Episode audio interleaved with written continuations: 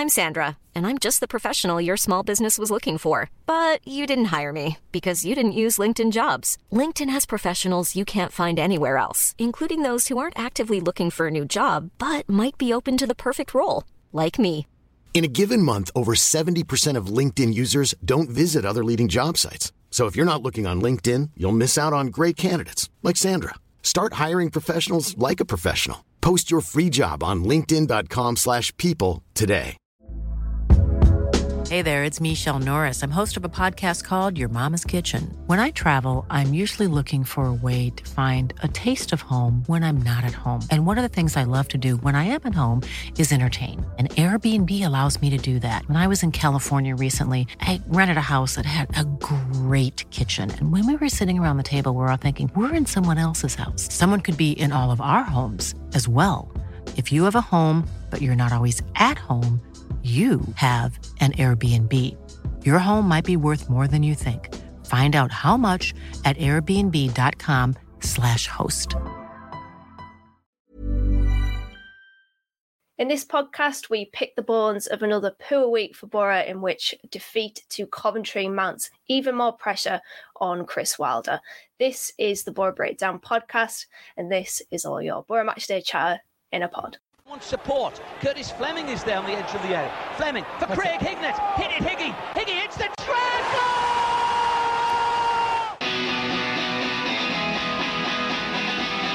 Ravanelli coming alive again. Juninho wants the ball played to him. Ravanelli spots out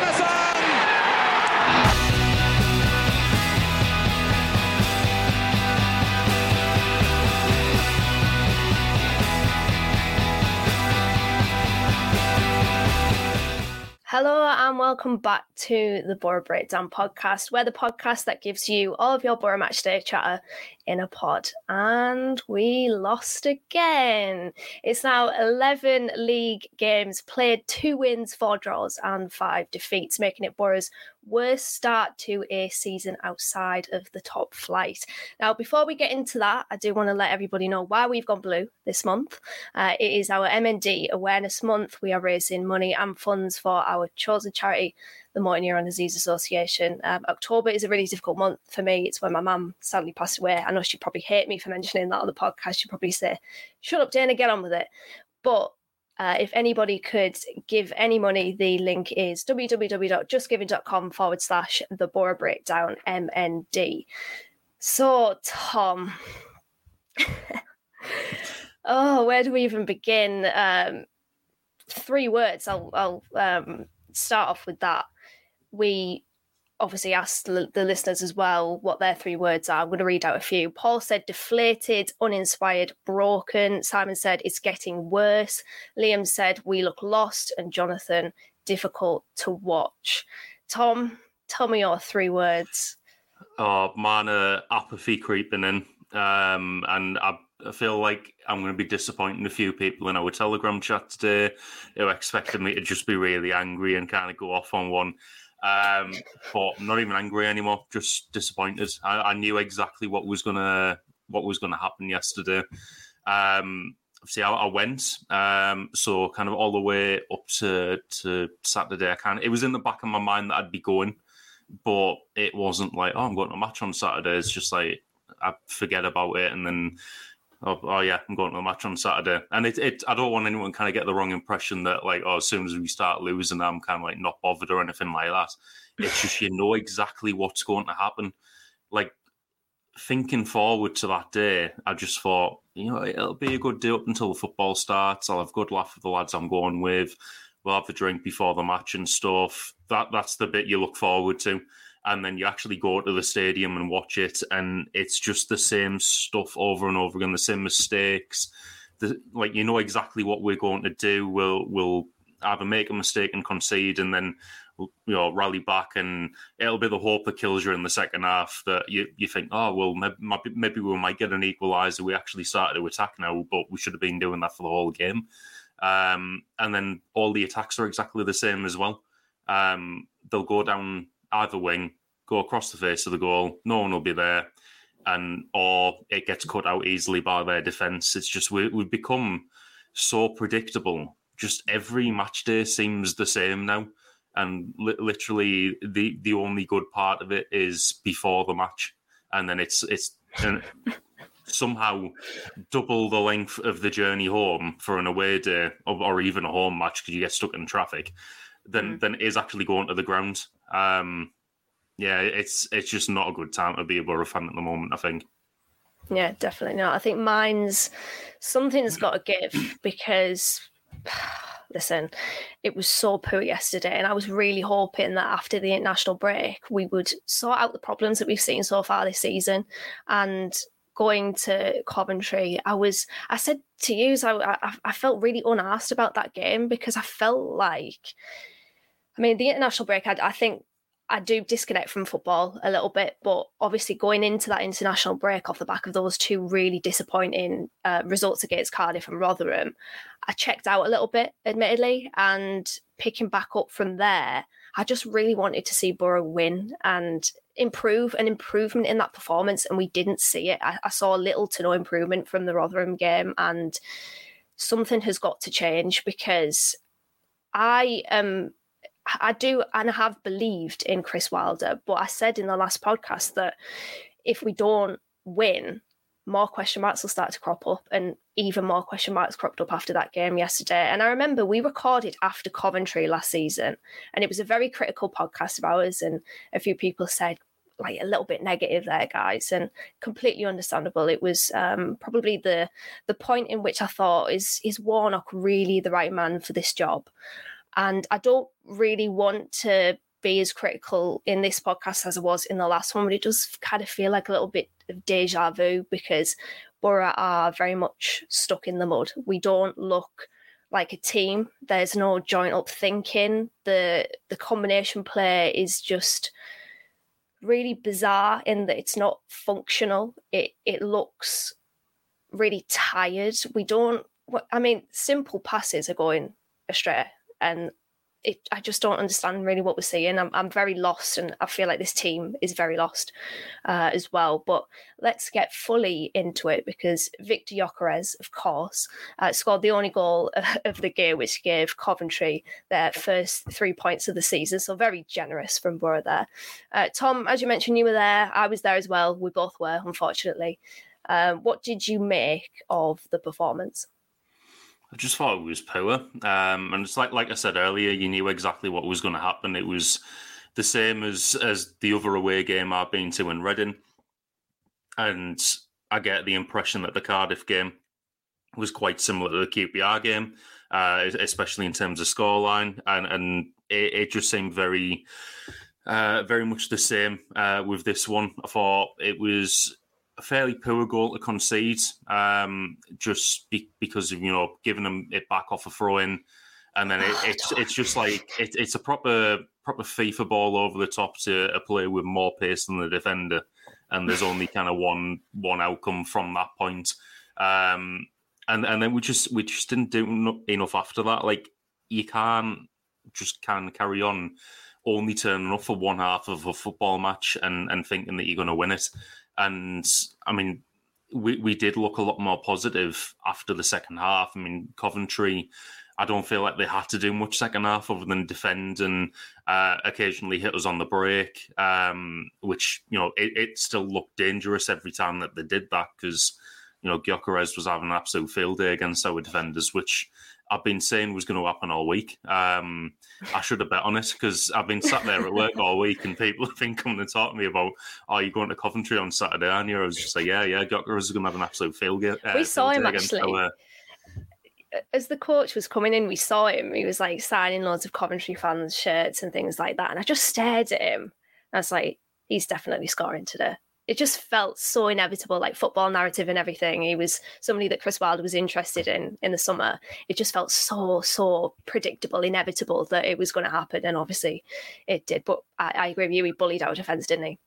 Yeah, absolutely. I mean, Dael Fry, I think, can stand up against most, uh, you know, very good strikers, and uh, you know, he, he, did that against Kane and Ronaldo uh, last last season. Did really well, and then he really kind of struggled against Lukaku, and I feel like it was very, very similar, but not as one sided with uh, with Gyökeres. Uh, I feel like Gyökeres is has that strength, and uh, uh, the other thing is the pace, which hurt us as well. Um, our defense just didn't look up to up to that challenge. Um, I, I, don't think feel like we handled him that well, um, and probably it's probably because of the way we play uh, by having such a kind of high line. There's so much in, in mm. space and behind for him to run into if he can get past the defender, which he was doing the majority of the time. Uh, I think the defense obviously did the best that they could in trying to keep him out wide and keep him to kind of like non-threatening areas, but then he still got it in his locker to run across the face of the box and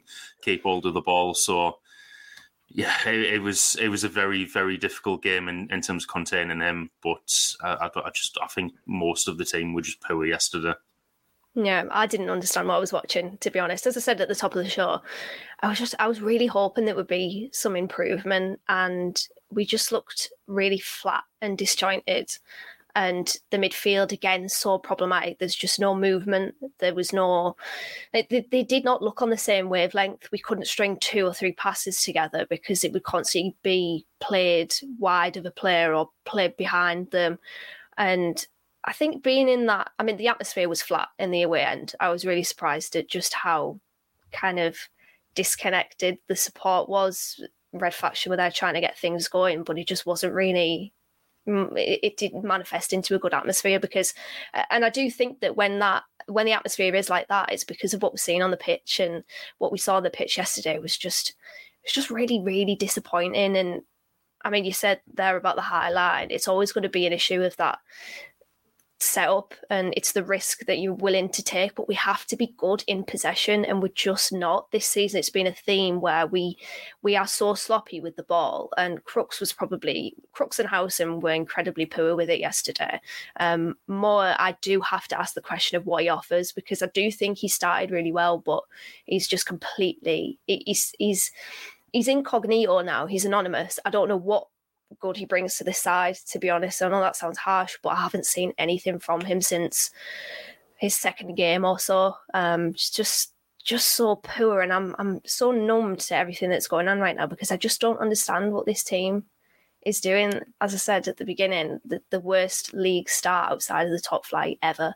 It's it's incredibly poor, and for a manager, for the manager that we have at Chris Wilder, you would not expect it. But Wilder made changes. He brought in Smith, Bola, and Mowatt for Jones, Giles, and McGree.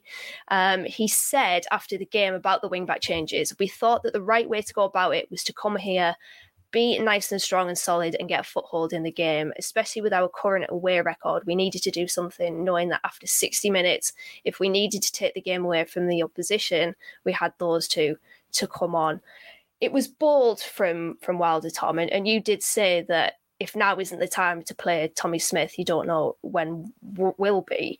Uh, it didn't pay off, but what did you think of, of those changes?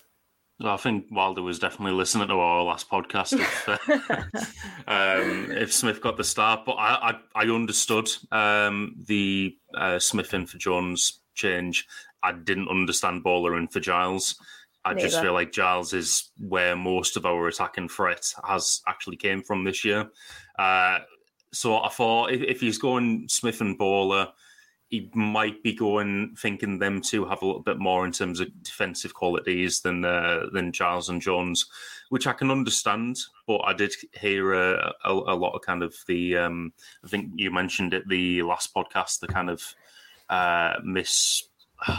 Uh, misunderstanding about Tommy Smith where people think yeah. he's just like a, a right back and it, they don't realise that he's uh, you know up there with Jones in terms of chance creation numbers for for last season. So I was like, we, are still going to have a threat going forward. I think Smith and Bola are still, uh, you know, fairly threatening uh, it going forward uh, in terms of their chance creation, but they just don't create as much as uh, I mean, Giles in particular, but also Jones. That being said, I do still think it was a good idea to change Jones uh, Jones out because I just feel like he hasn't been looking like himself for the last few games. He came on as a sub yesterday and then seemed back to it. He was running at players again. And for me, Jones has two main strengths. It's running at players and that low ball across the box. And he, I don't know, he just seemed a little bit more free to to run at players yesterday when he came on off the bench. So, I mean, it's a shame he's out for the next match because of his uh, suspension.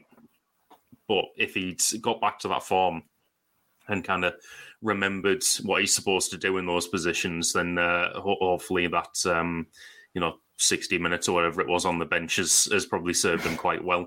Um, also, McGree and for Mowatt, I didn't uh, no Mowatt for McGree, I didn't particularly understand too much. I, I, I, think if he was going for you know experience and, and, and being more kind of solid and, and, and stuff, there's maybe an argument to put more in him, but he has been on poor form the last few games.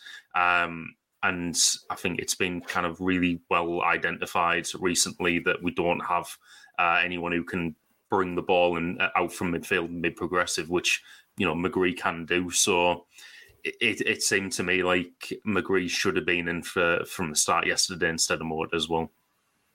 The Giles thing was so weird because Johnny said in the group chat thank God I'm not there because of the team.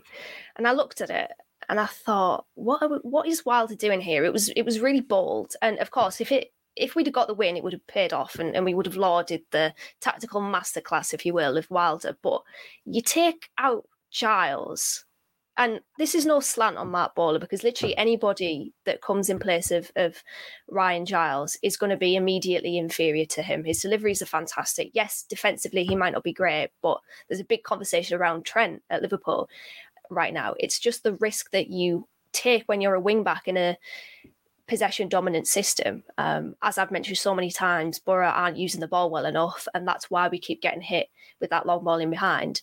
But you take Giles out of the team, you're taking out a lot of Boro's creativity, and we lacked that in that first half. Bola kept putting balls down the line into the channel, and there was nobody there. And that's where I was thinking, right, Mowatt get into those positions that Crooks usually occupies in those half spaces, but he just wasn't.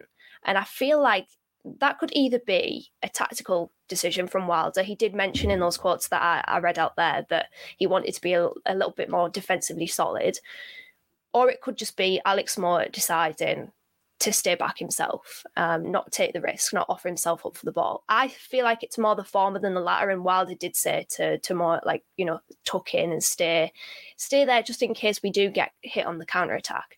But then that meant that nobody was down that channel, and in the build up to the goal that we conceded, Bola just kicked it down the line and it went straight out of play for a throw in.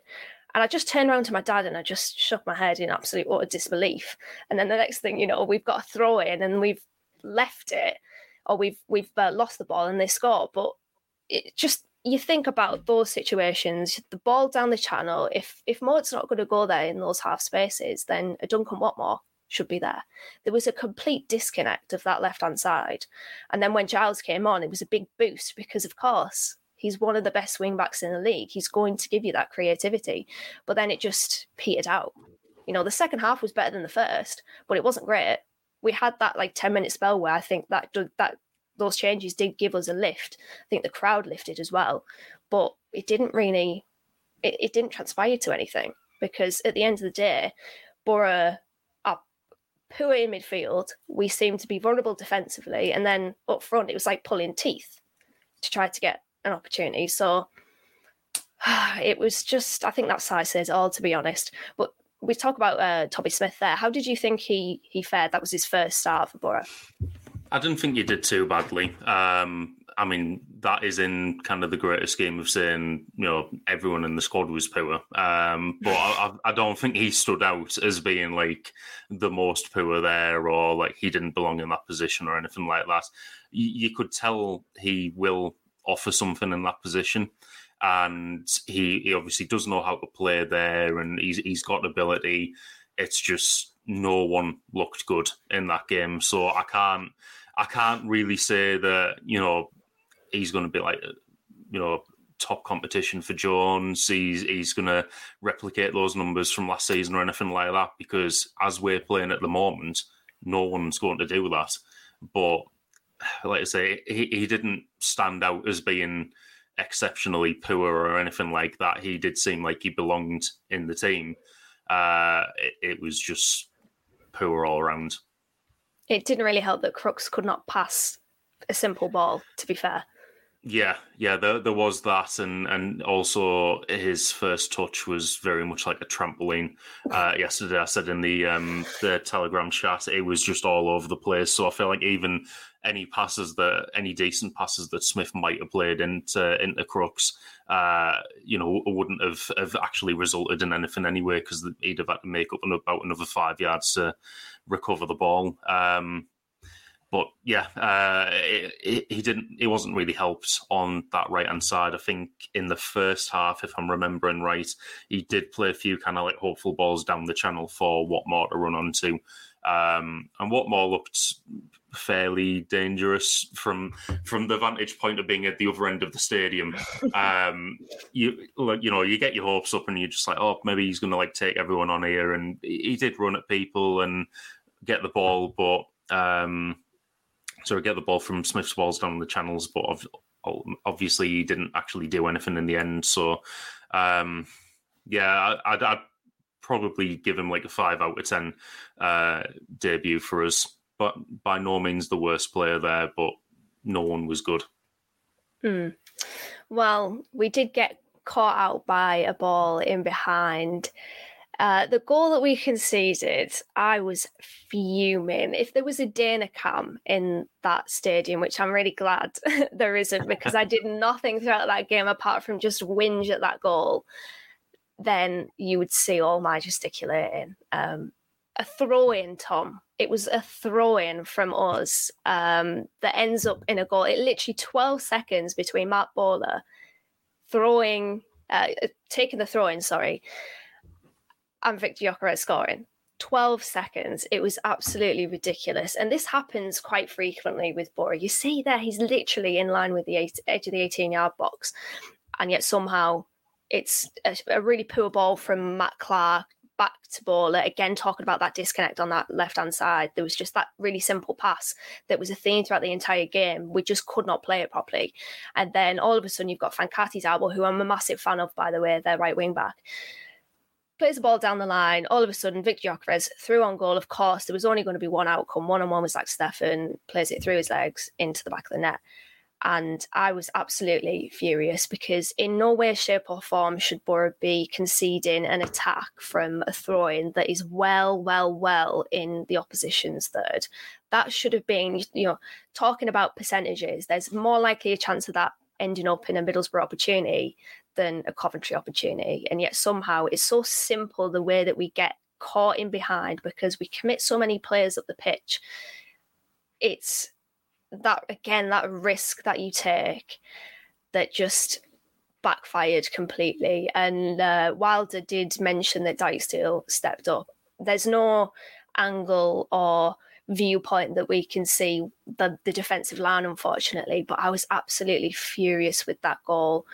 I just don't understand how we can concede from a throw in. It absolutely baffles me. And that was what decided the game in the end. A, a, from a throw in, I just don't, I properly don't understand it. What was your thoughts on the goal? Well, poor. Um, I've just been thinking through all that. Like, I mean, Coventry weren't exactly great yesterday either. And I feel mm. like if they don't have Gyökeres, that game ends up nil nil and no one's happy. Uh, um, yeah, just very poor. I mean, I couldn't remember uh, kind of from from watching the game yesterday how how far down the line that throwing actually was. To me in, in, in my memory it was it was a lot further towards the halfway line than that. But seeing that again good grief like 18 yard box like it's it's so easy. You just take a short throw and keep possession of the ball and try and fashion out uh, a chance from there like you know we usually do with um, with throw-ins around that area. You know, it'd be Jones or Giles throwing it in. Uh, McGree or Crooks will take a, a, a, pass or maybe a touch in Crooks's case, and um, it'll go back to the the throw-in taker. Um, and and you know then then you can you know try and try and get a cross in. But I, I just don't understand how you can give the ball away in that area and have so many people up the pitch where it's that simple for Gyökeres to to run through and score, and just to top it all off, going through Steffen's legs as well. Like, big God, that's the worst thing possible as as a goalkeeper. It's not quite Joe Lumley against Barnsley levels, but oh, as someone who Oh, quite often plays goalkeeper, if I was Zack Steffen there, I'd be absolutely fuming at that. But I, to be honest, he had a similar chance, uh, although there was a lot more people there um, earlier in the game over on the right hand side, and Steffen made a save one on one. So even though he was running through there, and I just like half. No, probably about sixty percent of me is thinking, "Yep, this is a goal." There's probably still about forty percent going. Maybe Bola or catch him here, or um, was it Bola? Was it? It, it was Dijksteel, wasn't it? it was Dijksteel, yeah. Yeah. So uh, it's just because he was on the left hand side. Uh, I, I thought it might have been um, Running back, but no, it, it was Dijksteel running back. So it was like maybe he's going to catch him, or um, you know maybe Steffen's going to going to make this save, and it just it, it went with the the sixty percent of, of me being sure that uh, that it, it was going to go in. Um, just poor poor goal to concede. 12 seconds 12 seconds between the throw in and Viktor Gyökeres scoring. And yet you look at Boro and it was it's like crafting a masterpiece trying to get us to fashion out any sort of opportunity which is really worrying actually because I have really liked what Rodrigo Muniz has brought Middlesbrough so far. It's that physicality and then you've got the tenacity alongside him with Watmore who I still think should be an impact substitute. I don't understand why he keeps starting to be honest when we've got Marcus Forss um, on the bench on the bench but then I have said that he is an impact player as well so it's six and two threes probably but oh god it's it's it's just so poor. It's it's just so so poor the way that we are conceding goals at the moment and the way that we just seem to be struggling to to attack. Um, but we will get into a lot more of that later because I do have a point on that. Um, but Tom, obviously, a, another really poor result, and especially on the other side of the international break as well, where we would have thought and assumed that there would be improvement. Very much not the case. Has that game changed your opinion on Chris Wilder at all? A little bit, yeah, and it's it's changing more with every game that we play. To be honest, um, I think, like like you said, you've been kind of like a big supporter with it, of him when he first came in. I wasn't overly sold straight away. Um, it was only after speaking to you and Johnny where I was like, yeah, fair enough. This might actually be a a decent acquisition for us. And then he's proved it by playing, you know, getting the team to play decent football uh, through, you know, uh, the winter last season and probably up until around March ish time. And and that's where we started to go downhill. But it, it's something ridiculous, like four wins in 26 games or something since that point now. And it, it's just, it's getting to be bad. Like, like I said, you know what the team is going to do every time they they turn up, and it's it's never good football anymore. Um, I don't like the fact that he's coming out and throwing certain players under the bus. I said Just on the Dyke last still. podcast, It's always just Dijksteel, really, isn't it? Well, it, it, it is, yeah, but I'm, I'm sure there's there's probably been other examples as well. But um, you know, Dijksteel probably gets the brunt of it, I think. And you know that that last game, I think we spoke about on the last pod where he blamed eight individual mistakes in the build up the Cardiff goal. Like that is your fault. It's not eight individual players' fault. It's and and you know you, you've got two weeks over the international break to to work on on the tactical stuff from the players. You know, it, just in case there is that argument that oh they're taking a while to gel or uh, you know stuff like that. But like there was still a part of me yesterday that was thinking, you know what, maybe it's like the the opposite of what it used to happen with Karanka. Maybe we're going to come back after this international break and be absolutely class and win this 3 0. And then it was just more of the same. Like, what were they doing in that two weeks? Because it doesn't look, it looks like they've had 14 days off. Like, the, it doesn't look like they've actually done anything. And he just kind of constantly blames individual mistakes. But I just, I, feel like it's just how well drilled the squad is, and they're, they're not there yet. I don't feel like so. The, the, there's some examples and and pe- like players people slate at the moment. Alex Mowatt being one of them. Alex Mowatt doesn't become you know, highly rated at Barnsley and, and Leeds, and then overnight become poor when he goes to West Brom and Boro. Matt Clarke doesn't win Player of the Year for the last three seasons at his last two clubs, and then become poor overnight when he comes to Boro.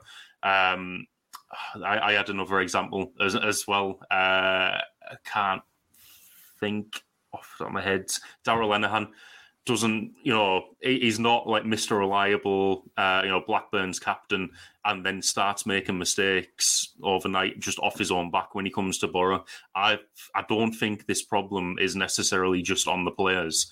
I think it's how well drilled they are, and I just don't get the impression anyone particularly knows what they're doing at the moment, uh, which I just I, I, really feel comes down to tactics. Mm. I've started thinking recently that we need a massive change in them because Wilder's tactics are not new anymore. The overlapping centre half business was fantastic when it was introduced in his Sheffield United team, and it was very much innovative and almost groundbreaking, if you will. Um, I mean, I'm pretty sure there'll be some Dutch team or Dutch manager that explored that before Wilder did, but certainly in England, it felt like that was very much a new thing. And yet it isn't anymore.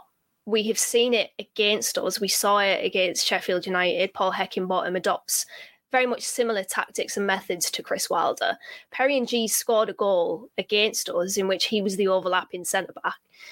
Something needs to to change for me, not drastically, but I think we need new ideas. Uh, that doesn't necessarily mean a change in manager, but I think Wilder and Knill have a reputation, or certainly Knill does anyway, of, of being a great tactician um, and a great innovator w- within those tactics. We need something because in 2022, we are very much a mid table team.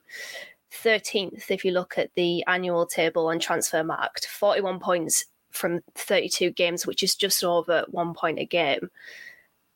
That's not good enough form to get into the top six because there are teams that are absolutely flying in the championship. And I do think this championship is just as poor as last season for me in terms of, I guess, the the scope of teams that could get into the top six. And Boro are so far off it at the moment. And you know what? I'm also starting to think that I'm very much still Wilder, and I, I will uh, reiterate that mainly because his reputation at, at Sheffield United is what it is or was because of the success that he brought to that football club.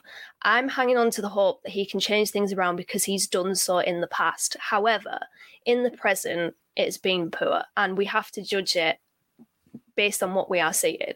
And maybe I'm leaning far too into what he's done in the past because right now he's not doing it at all. He's not getting us the results. He's not the, the football isn't particularly well. It's not swashbuckling as it was last season. It, it's not particularly great to watch. It's infuriating actually.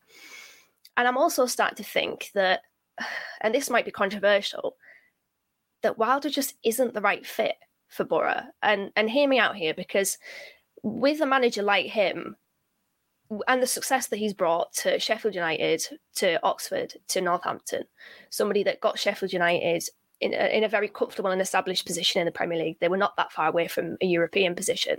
They were fantastic in that division, the top flight of English football. With a manager like him, there's going to be quite naturally an expectation of short to mid term success. And yet, Boro seem to be, anyway, moving in a more long term direction. And the reason why I think that is because if if it was a short to mid-term success, we would have spent 10 million on Strand Larsen. We would have brought in Emil Riis for however much. We would have sort of buckled on on the Gyökeres figure and, and brought him in.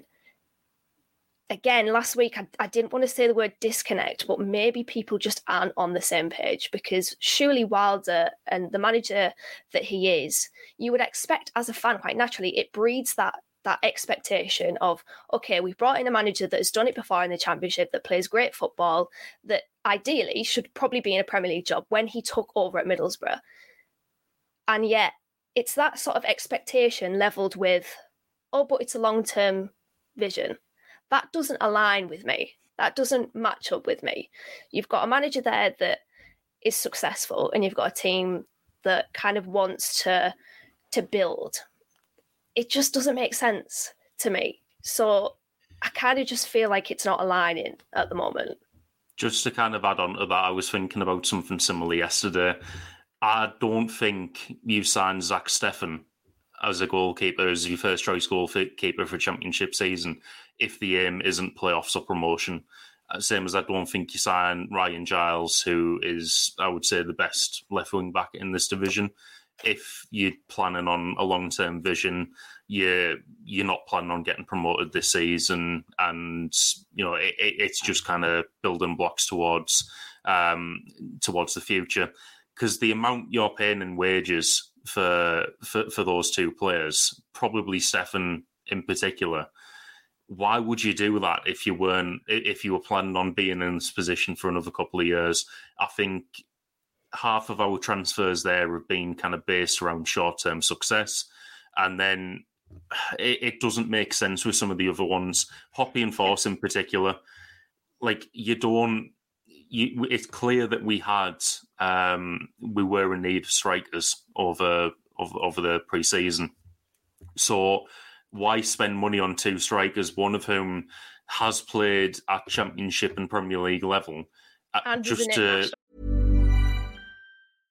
This is Paige, the co-host of Giggly Squad, and I want to tell you about a company that I've been loving, Olive and June. Olive and June gives you everything that you need for a salon quality manicure in one box. And if you break it down, it really comes out to $2 a manicure, which is absolutely insane. It's also so easy to get salon worthy nails at home with Olive and June. The difference between how your nails used to look when you did them yourself and now with the Mani system is a complete game changer. The best thing about Olive and June too is it's a quick dry, dries in about one minute, lasts for five days, and full coverage in up to one to two coats. Visit oliveandjune.com slash perfect Mani 20 for 20% off your first system. That's oliveandjune.com slash perfect Mani 20 for 20% off your first system.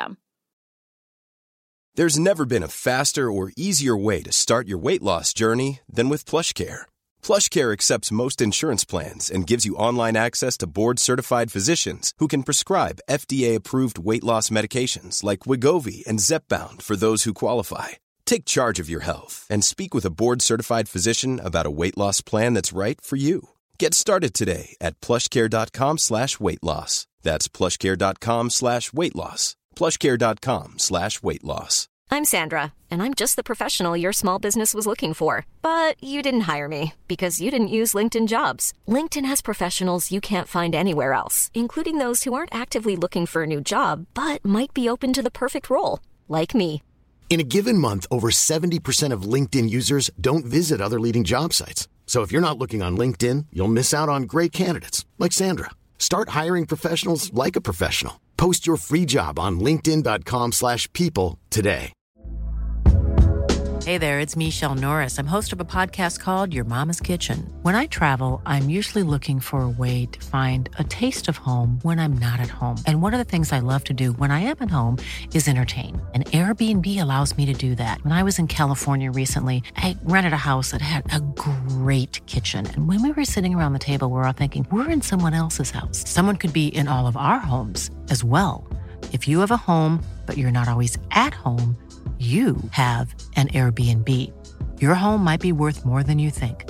Find out how much at airbnb.com/slash host. And as a uh, Finnish international, just to say he's a development striker.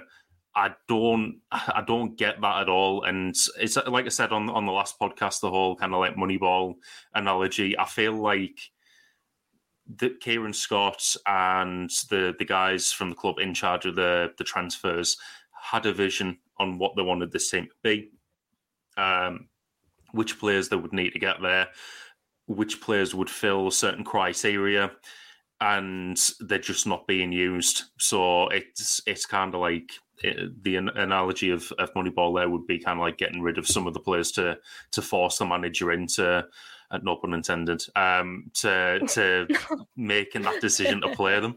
So I, I, I just I, I, don't get in terms of our squad building what we've what we've done here, but I don't think for a for a second. You know, while, while there was saying a few weeks ago about like he wasn't sure why there were certain expectations uh, and, and stuff like that.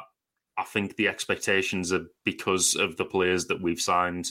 Like pe- people go on about like, oh, there's been like no marquee signing and stuff like that. I would argue that like Steffen, uh, Giles, Lenihan, and Clarke probably do stand out as absolutely fantastic signings in this division. It's just they're not playing like it at the moment, and and like I said earlier, players don't lose that skill overnight. So what they've they been doing on the training pitch?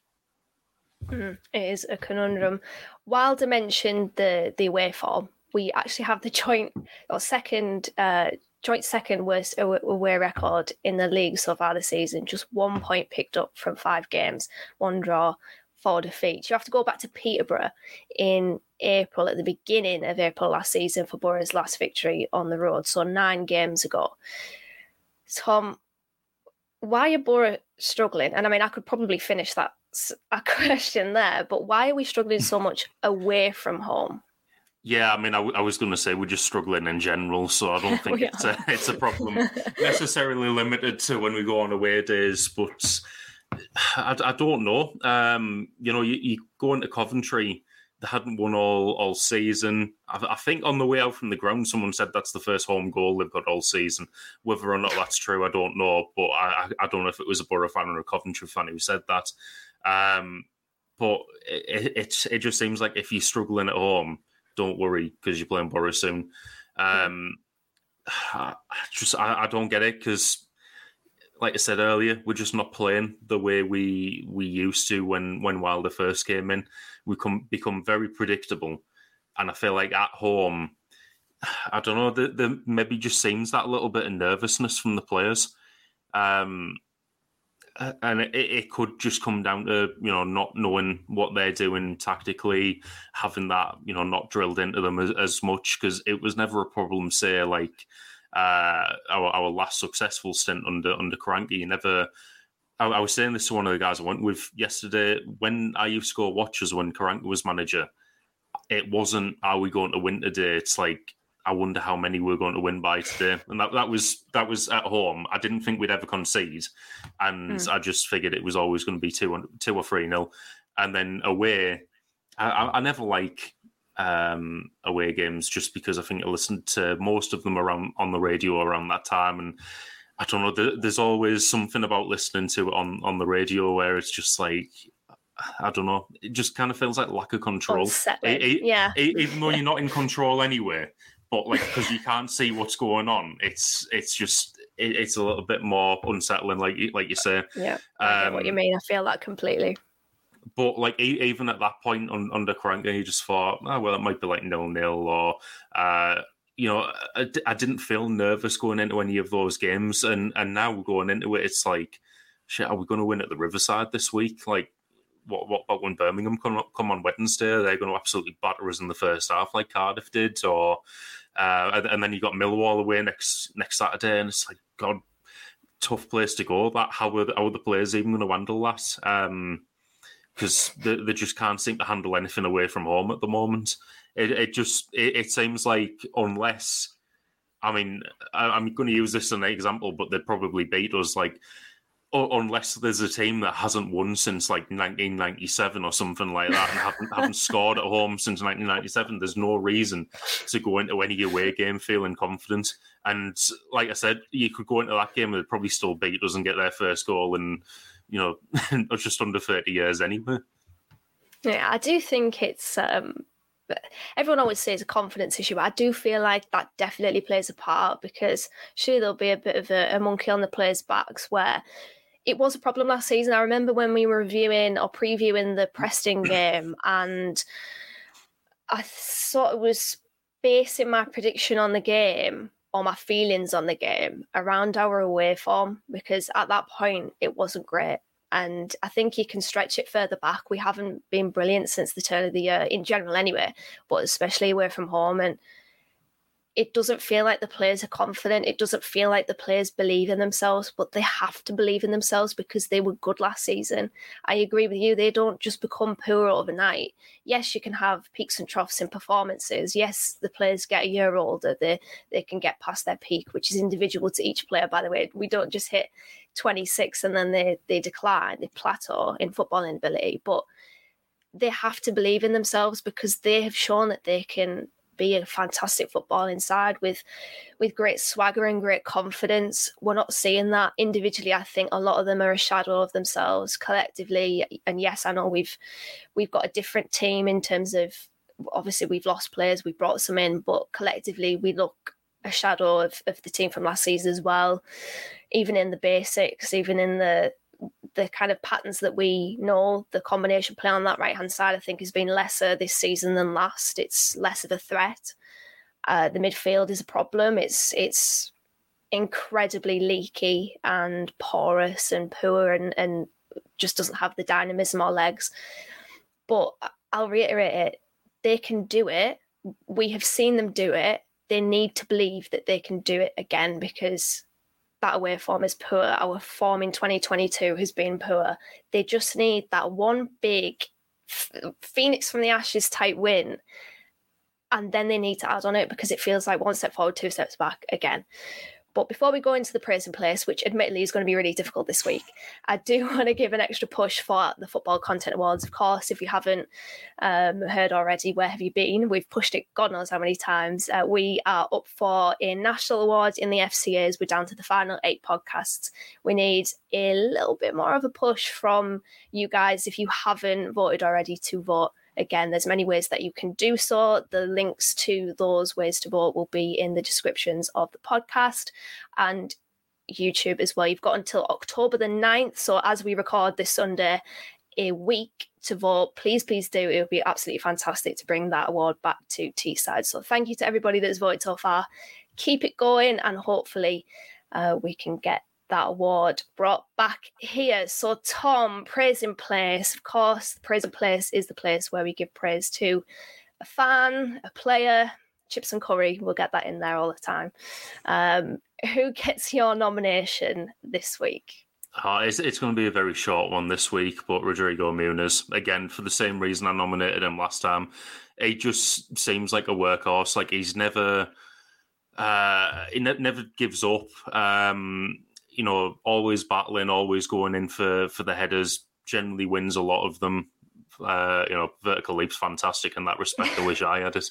Um, but it's that Brazilian spice in him. but um, yeah, I just thought yesterday he was probably the only player with kind of any credit for me in terms of never giving up, and felt uh, a little bit bad for him when um, you know Coventry's keeper was being a bit of a knob at the end and you know pushing him against the, the boards and stuff.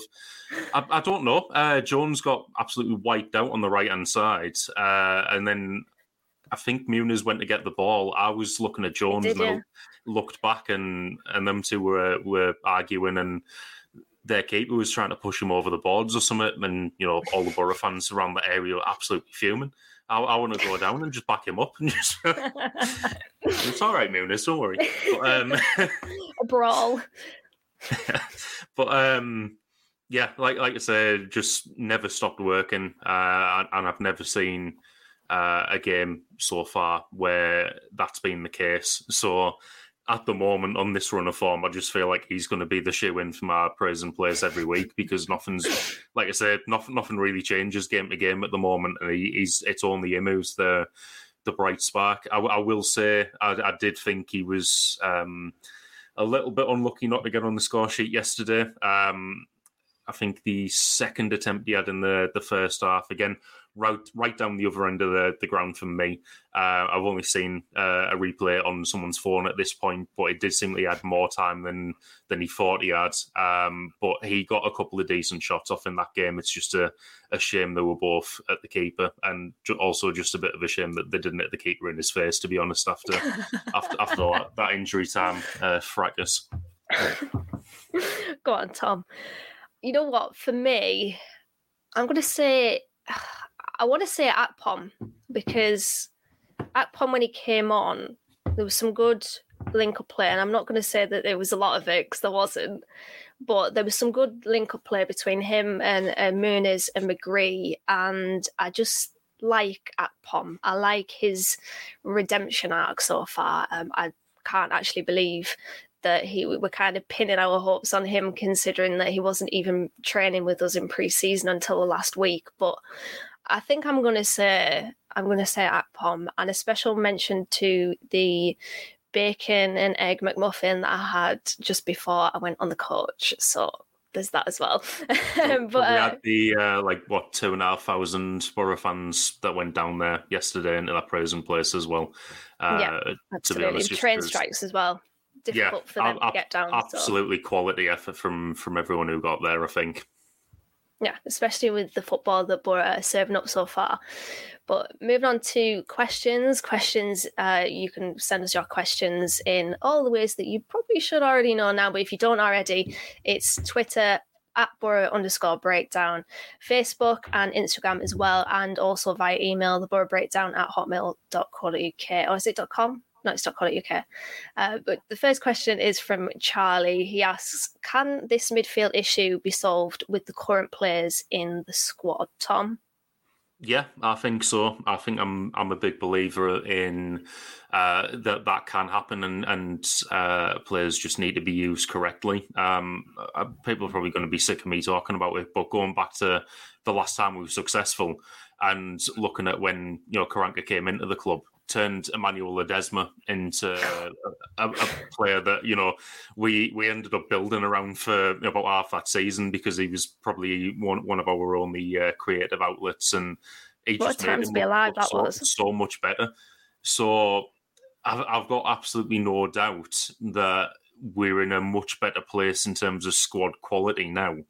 Uh, than we were at that point. You know, we're not having to play centre midfielders at right back or anything like that and they're they're just not um, not playing to their full potential. So I fully believe that we're, we're probably only seeing around what ten percent of what these players can do at the moment, and it's just about unlocking that extra ninety percent. I think once we once we do that, we'll we'll look like a completely different team.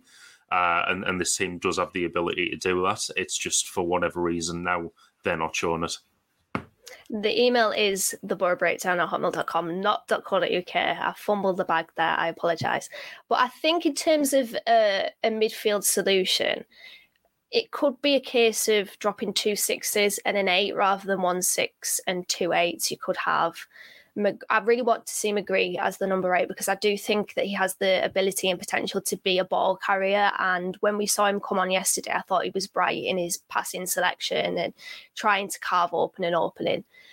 I don't like him as a number 10. I think that is a, a really specialised position that needs a Gaston Ramirez type player. We don't have that, so don't play that the two sixes we have been, as I've said, really porous in in midfield. Uh, Wilder did go with two sixes against was it Car- uh, no it was against Rotherham where he moved Crooks back, but Crooks has been poor. And the issue with Crooks is he doesn't have any competition apart from potentially McNair. But then McNair came on yesterday as a right sided centre back, so it's. Uh, do you really want to put McNair in midfield? So for me, I'd probably play Howson as the sort of defensive screen, and then Luongo, I'd actually bring him in as the distributor because he's somebody that can uh, get his head up and play that quick pass. And then McGree is the eight. But I, I, I by no means think that that's a, a perfect solution. We don't have a great sort of collection of midfield options, to be honest. Certainly the way that they're playing. Mowatt and Crooks just don't get in the team for me the way that they're playing at the moment. So that's a potential solution in my mind anyway, but I don't think it's perfect by any means. Uh, but Carl Watson asks Are we really any further forward than the side that got beat by Coventry 2 0 this time last season, Tom? Well, yeah, we're one goal forward. Fair enough, small games. Um, yeah, it'll be nil nil next season. But um, I, I, think in terms of the the squad building, um, I think we're in a much better place than we were last season. Um, as I've just been saying there, I, I, don't think this squad's playing to its full ability at the moment. Um, if there were, I don't think we lose that yesterday. Um, it's just to you know quote your three words, something's got to give. I, th- I, think something needs to change. Um, I quite like your suggestion there of of playing with two sixes. I, I think we need to see someone like Luongo come into the team because this current setup's not working, uh, and, and there's not enough in the midfield at the moment.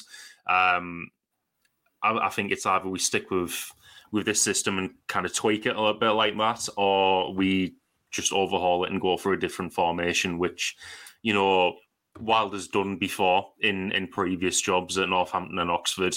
Uh, I think he did play four two three one at, uh, at one of them. Um, I don't necessarily think four at the back might be the best way to get get the best out of the defenders that we've got. Um, but it, it, you know, we could go like five, four, one, and kind of just go like two um, uh, proper fullbacks. I've, I've Bowler and, and and Smith to you know. It, it, I'm got no doubt that they'll be able to uh, to overlap Giles and Jones, uh, play Giles, Giles and Jones a little bit further forward. You've got less coming off the bench uh, in, in that system, but uh, uh, it might make us a little bit more solid. But I, I do think that we've recruited better than last year, and we look more like we've got round pegs and round holes than than last year, uh, and we filled a, a, lot of the the areas we did need to address. It's just the midfield is a, a massive cause of concern at the moment. Yeah, that's definitely one of the shortcomings of this team from that last team. Um, keep mentioning it, but Tav is such a big, big miss. And I always thought that it would be difficult to replace him. But I'll just park that there because I know people are sick of mentioning Tav. Um, I certainly am. but uh, Liam asks, what's the difference between Prime, Wildborough, uh, Forest at home on Boxing Day last season, which was a very, very good victory, probably the best performance I've seen of, of Chris Wilder's Middlesbrough, and the team we've seen today? Is it confidence? Is it players? Or is it the manager? Uh, all of the above for me. I, I, think confidence is a massive factor in it. I think it's on the man- manager for not having the the team drilled as well as they should be, um, and then also the players. Um, although I said you, you can't really blame the individual mistakes; they are still the ones making them. Um, so it, it is on Wilder to get get those mistakes out of them uh, and have them drilled because if they are drilled, they don't make them, uh, or, or if they do, they, they probably get dropped in in that scenario. Uh, but there's too many players making mistakes at the moment. Um, I think it does come down to confidence uh, in that they they might be scared to to do certain things in case you know they've ended up being the cause for a, a goal and they're one of the individual mistakes that uh, that the manager talks about in, in post match. Um, and and then also one of the main differences I think between uh, Boxing Day and, and, this point now is our pressing, which I think is mm. pretty non-existent at the moment. Um, I, I, think we do look to press and stop teams from playing out from the back, but it's almost like it's done in slow motion.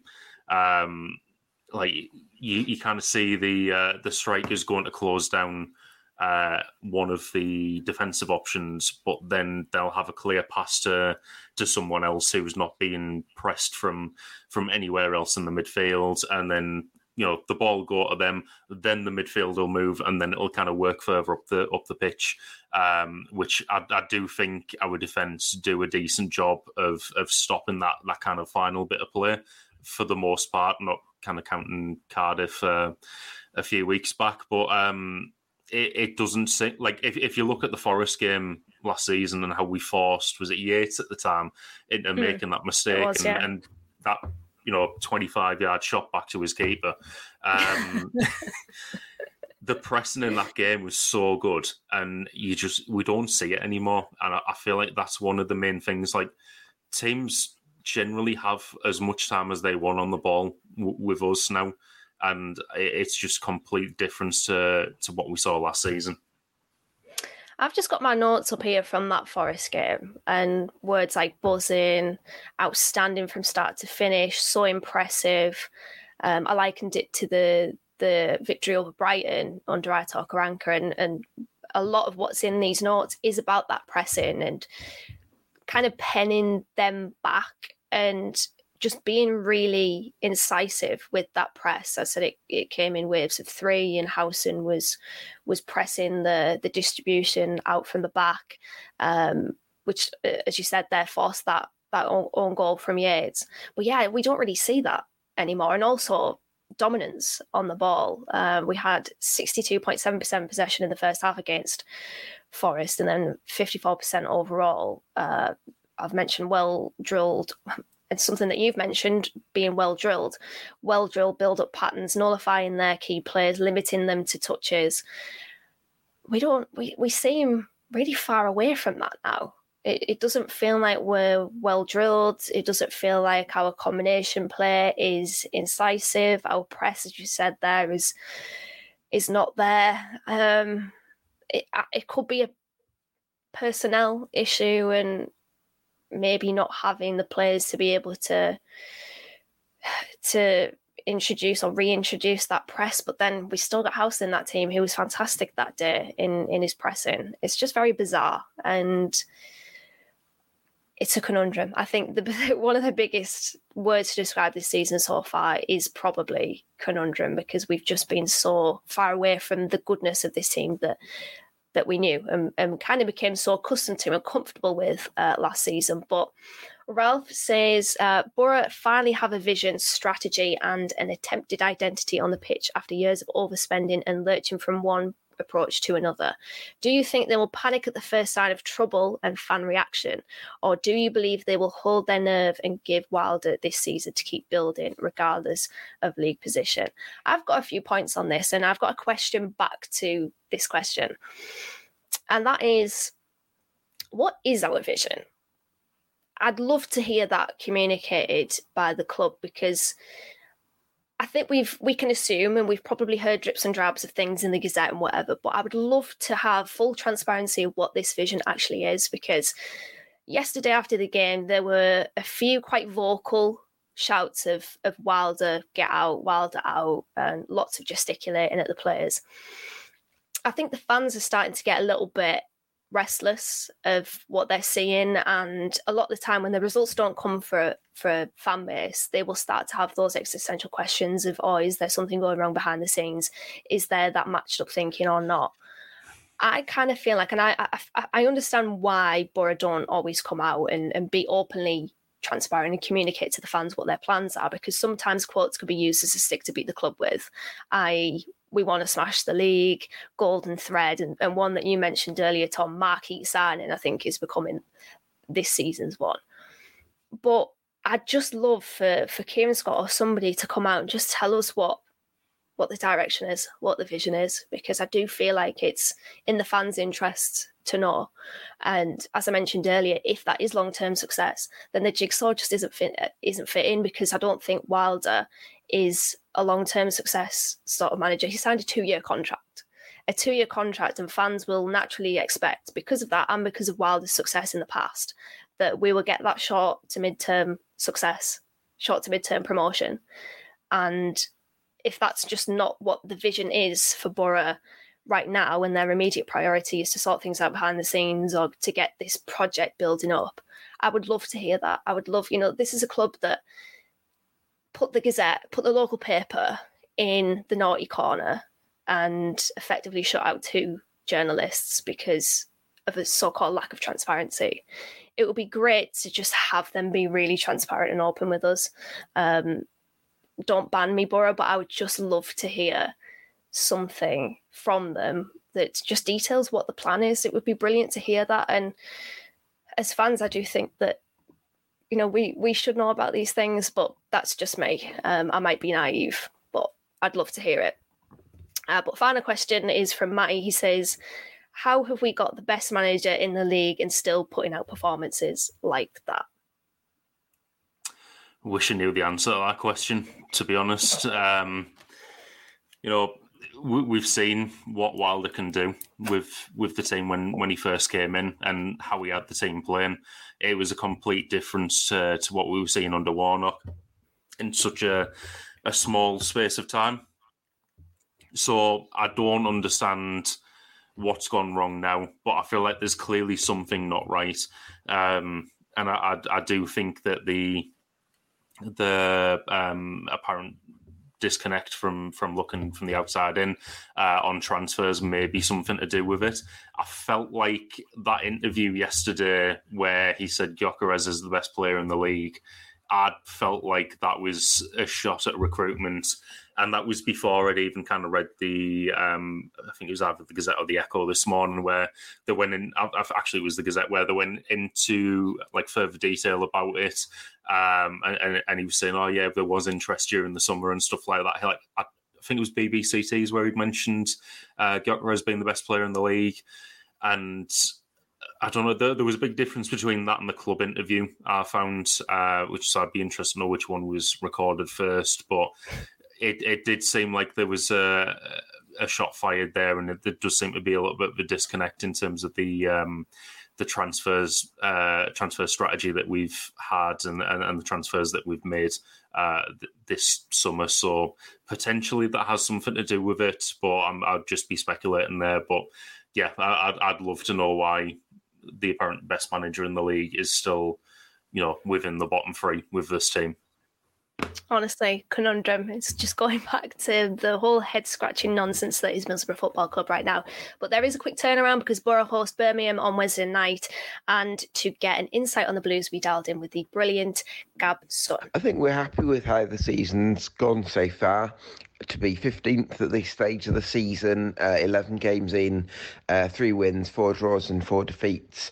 Um, I think that's um, yeah, that's a lot better than what a lot of fans had uh, had maybe feared before the season. Um, I think if you talk to um, a lot of blue blue noses in July.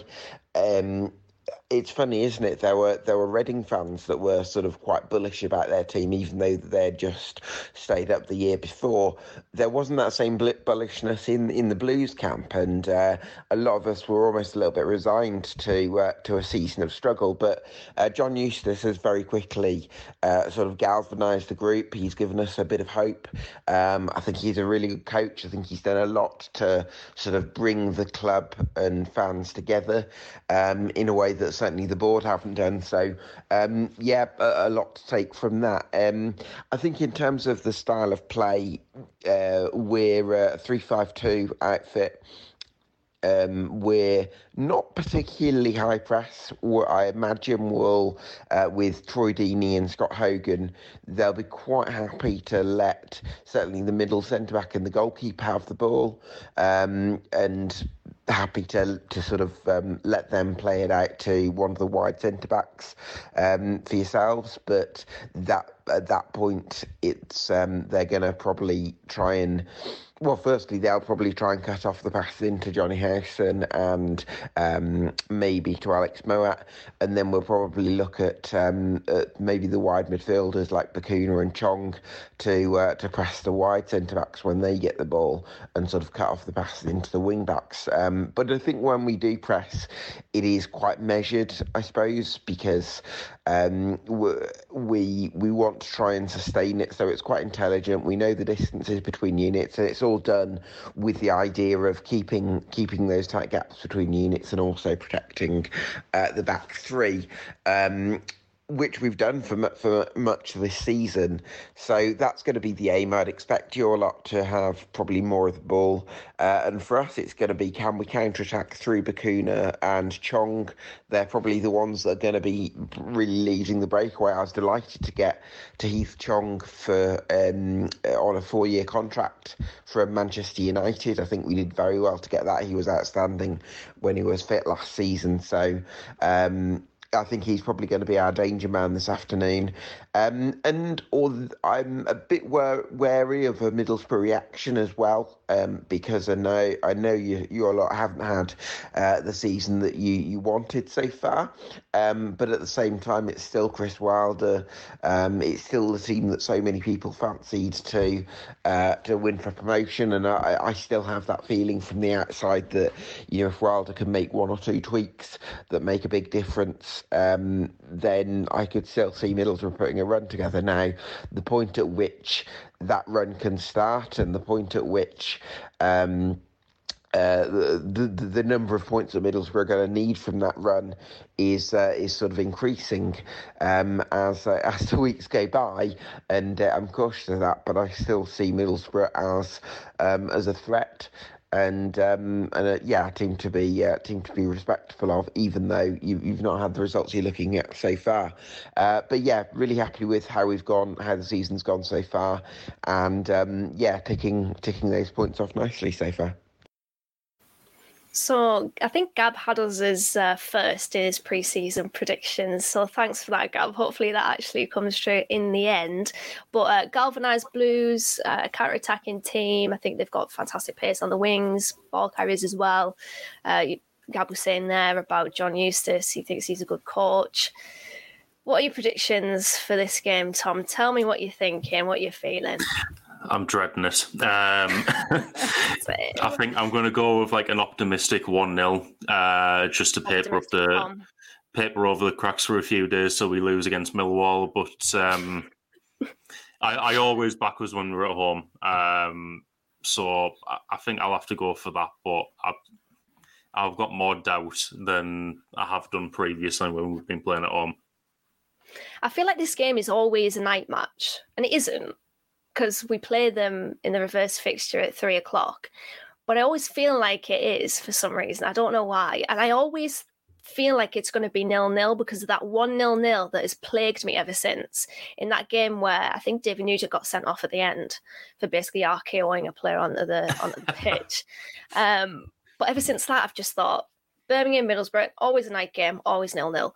But anyway, I think for this one, I think we have to start fast. We have to start really well, really quickly, because otherwise, I think tensions will get to the players. The Rotherham game and the Cardiff game, especially, we know as Boro fans how vocal we are, um, not only in our praise but in our criticism as well. And if we don't start well, then we will let the players know. But for me, I think.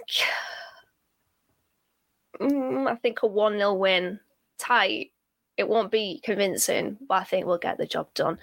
Uh, but the parting question for the week our fixtures coming up. Obviously, we've got Birmingham on Wednesday, then we travel to Millwall, then we host Blackburn, then we go away to Wigan, and then we host Huddersfield.